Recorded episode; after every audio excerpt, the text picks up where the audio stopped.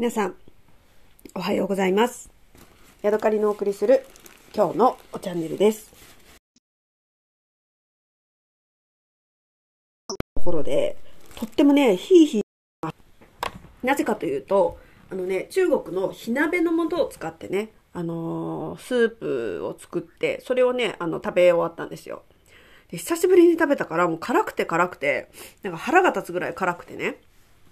で鼻水も出てくるし、涙も出てくるし、で、鼻かんでもまた鼻水出てくるし、こんな辛かったっけ？と思って。で私ね、辛いものを食べるとね、耳の、なんか奥がね、ジンジンしてね、なんかチクチクするんですよね。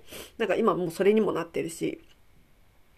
で、途中でね、めっちゃ辛い、こんな辛かったっけ？と思ってね、なんかこう、後悔しながら食べてたんですけれども、えーその時にね、あのー口の中がビリビリして大変だったので、机の上にね、作ってあったお茶を飲みました。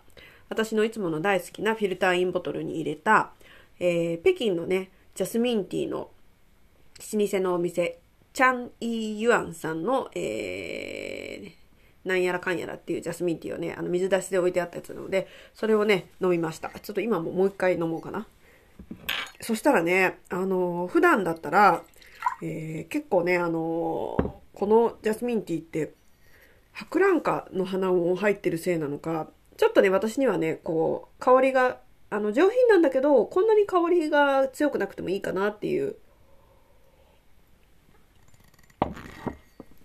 気がしてね、すごく香りが強めだなっていう感じがしてたんですけれども、このビリビリのね、あの、マーラーの火鍋の素を食べてから、この香りが高い高級ジャスミン茶を飲むとね、いい感じにね、この香りが抹消されるというか、相殺されて、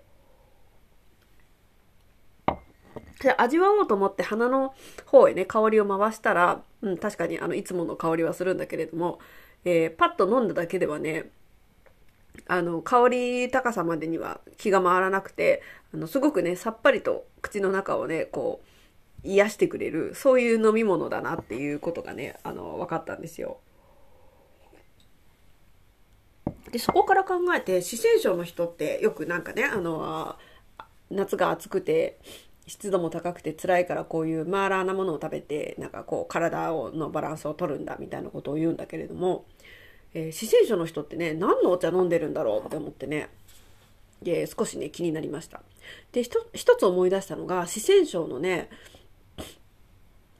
生徒、ジェンルからなんか行けれるところですごくね、昔からの、あの、茶館お茶を飲む、あの、もう本当にレトロな、レトロっていうか、昔の風情が残ったね、あの茶館があるところがあるんですよ。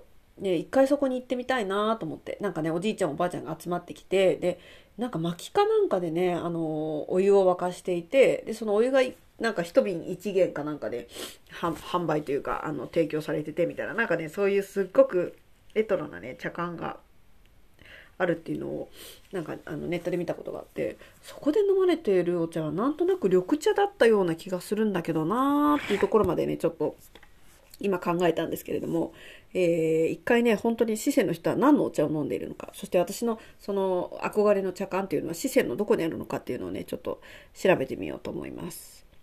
えー Google を開けて、えーなんて動こうかな。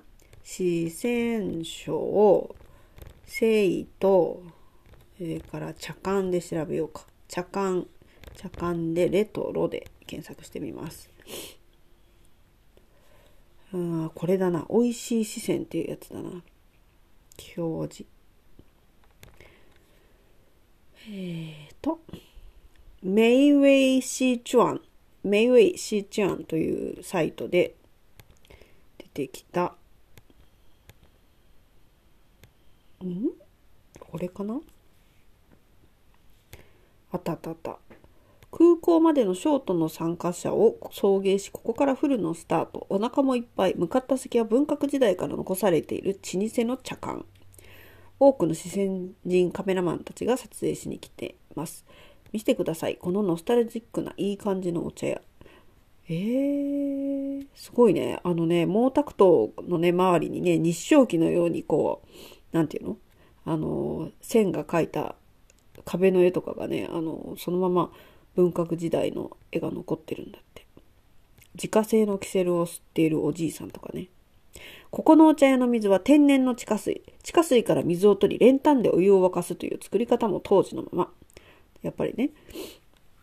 うん。で、あのー、なんかそのお湯を沸かしてるところの近くには中国のあのよくある、あの、手で持って運べる魔法瓶があってね、なんかそれもすごくレトロな感じで、えー、ちょっと萌えですね。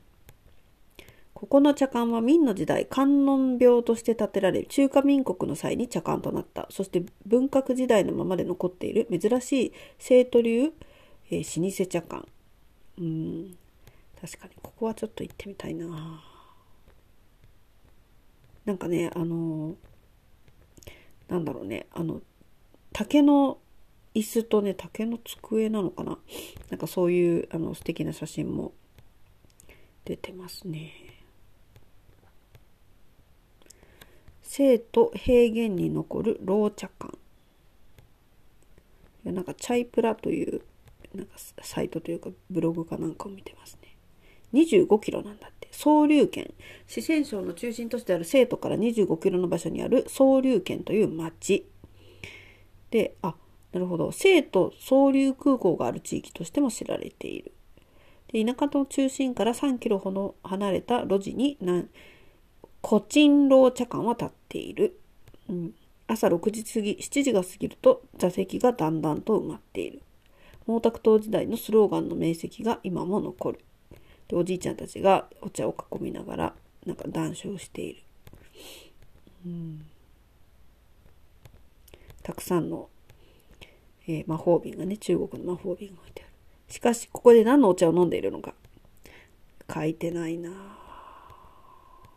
ないな。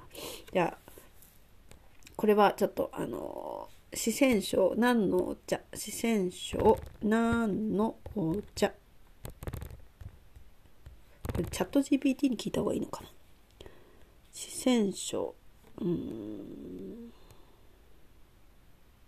茶文化発祥の地四川省って書いてあるのが出てきたよ。えー、ガビガビシュエヤ。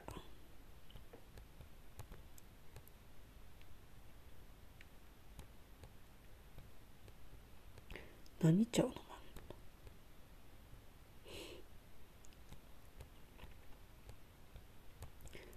まんうん。何茶盲腸山盲腸山、うん、盲腸甘露などのお茶が出され、えー、盲腸甘露って何茶なんだろう盲腸甘露でも木茶あのあの黄色のお茶木茶も作られているっていうふうに書いてますね。ガンアンといえばチベットへの茶葉供給の拠点として知られる町。クラ茶を作っている。クラ茶ってなんだあのプーアール茶みたいなやつのことかな。わあ。製茶の様子が写真で出てるけど、なんかレンガみたいにね、お茶を作っている写真がありますね。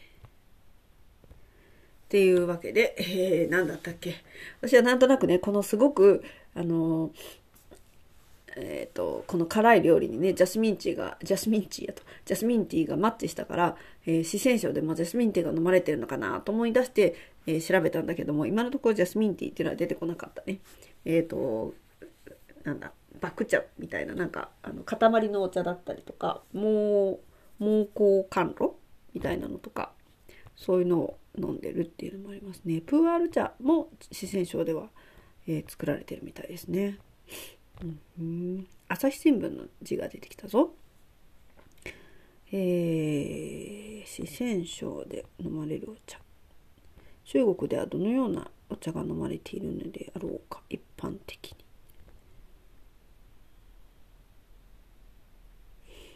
うんなんか面白いネットが、ネットのページが出てきた。朝日新聞デジタルの中に、えー、ニュース、中国特集、成少々一湾茶っていう、あの、なんか中国茶専門家みたいな人が書いた、たくさんのね、中国茶コラムが、えー、書いてる出てくるのがあるね。なんか、上海ガニだったり、茎茶だったり、安くて美味しいお茶だったり、プーアール茶だったり。わあ、これは全部読んでみたいものだな。面白い。これぜひ、あ、工藤義治さん。1948年生まれ、中国茶評論家。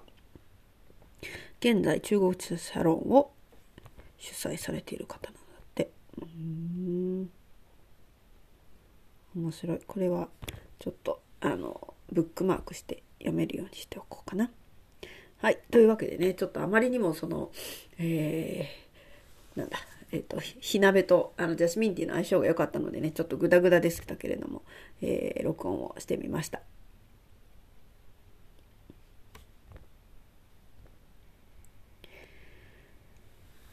今日はここまでです。また次回お会いしましょう。さようなら。